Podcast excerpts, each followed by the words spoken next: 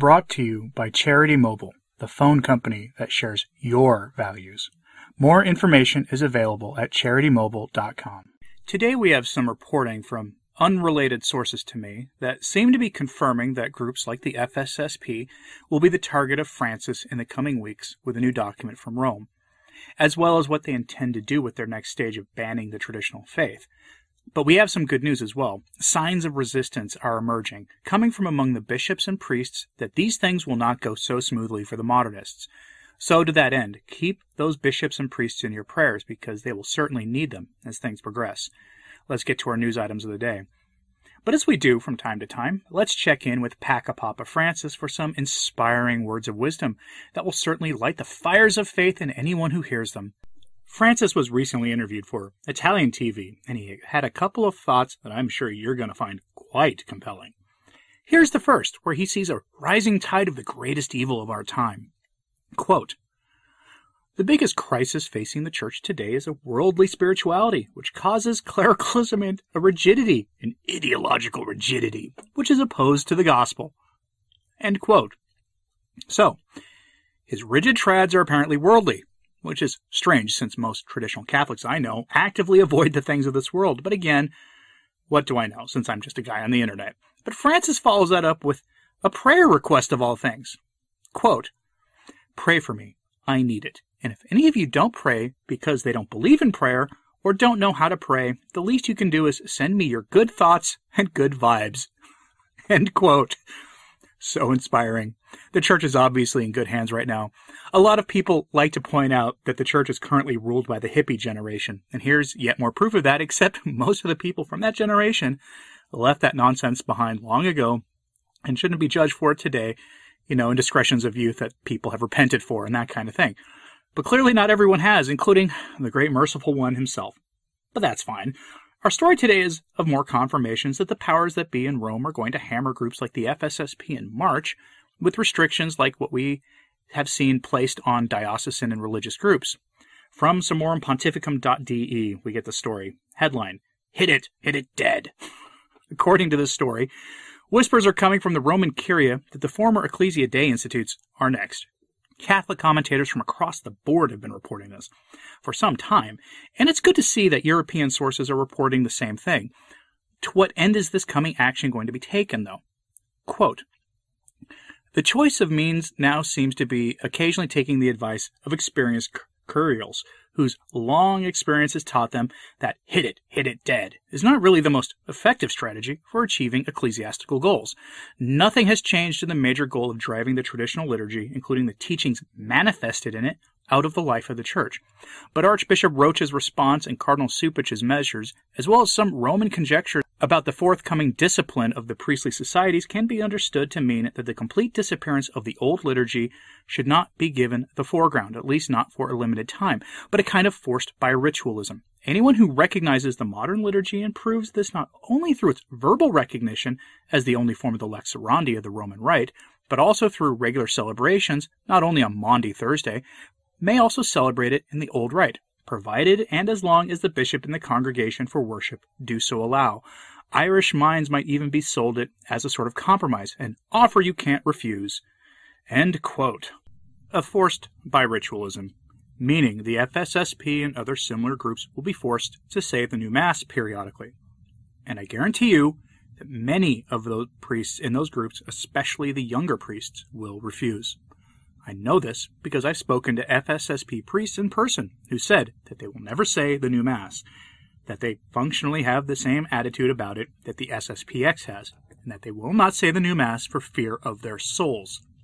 And this is a problem because the FSSP and similar groups were founded on the principle of absolute obedience to Rome, even if the Pope is wrong on issues of liturgy or practices in the faith. How can the organizations resist? It's a good question. One biased anyone who really examines the question, including the author of the piece from summorum pontificum.de. Quote, In fact, a strict rejection of this impertinence should not be easy for the priests of former Ecclesia Dei because their communities have declared themselves as one of the preconditions for their establishment not to fundamentally and categorically reject the celebration according to the modern rite. And many have therefore also taken part in the chrism mass of the bishop in whose diocese they were ordained. Those who refuse this participation in no way refer to a fundamental refusal, but to the fact that this Mass takes place as a concelebration in the post-conciliar rule. And according to canon law, no priest is obliged to take part in the concelebration. Now, legal requirements in Francis's pontificate are a variable, variable, but as long as Canon 902 is not repealed or reformulated, Canon 902 is where is what protects a priest from having to concelebrate a mass. The enemies of tradition have come up with another means. In the future, no priest should be able to avoid celebrating the Novus Ordo. The previously required abstract recognition of the Reformation of Bugnini and Paul VI should no longer suffice. Only those who also celebrate publicly in the new rite, and best of all, those who are also con- consecrated according to the new books, have a chance of being considered when issuing the exemptions required for everything and every ancient ritual in the future. Only those who celebrate the new Mass will be able to say the old. And remember, even that is temporary. They want to bury the old Mass forever. Cardinal Pietro Parolin said as much a couple of months before Traditionis Custodes was released, and he would know he's a senior member of the Roman Curia, who has Francis's ear on pretty much everything, internal modernist politics aside. And the modernists are making progress in achieving that goal. Francis met on Monday morning with João Cardinal Braz de Aviz, prefect of Congregation for Institutes of Consecrated Life and Societies of Apostolic Life, and Jose Rodriguez Carballo, Bishop, OFM, Secretary of the aforementioned congregation. And who are they? The Institutes of Consecrated Life and Societies of Apostolic Life are where the FSSP, Institute of Christ the King, and similar organizations are governed from within the Roman Curia. Some may say this was a routine meeting, but let's be real for a second here. Francis isn't one for wasting time with frivolities. We know something is coming about those groups, and it's probably coming next month. So everybody, buckle up.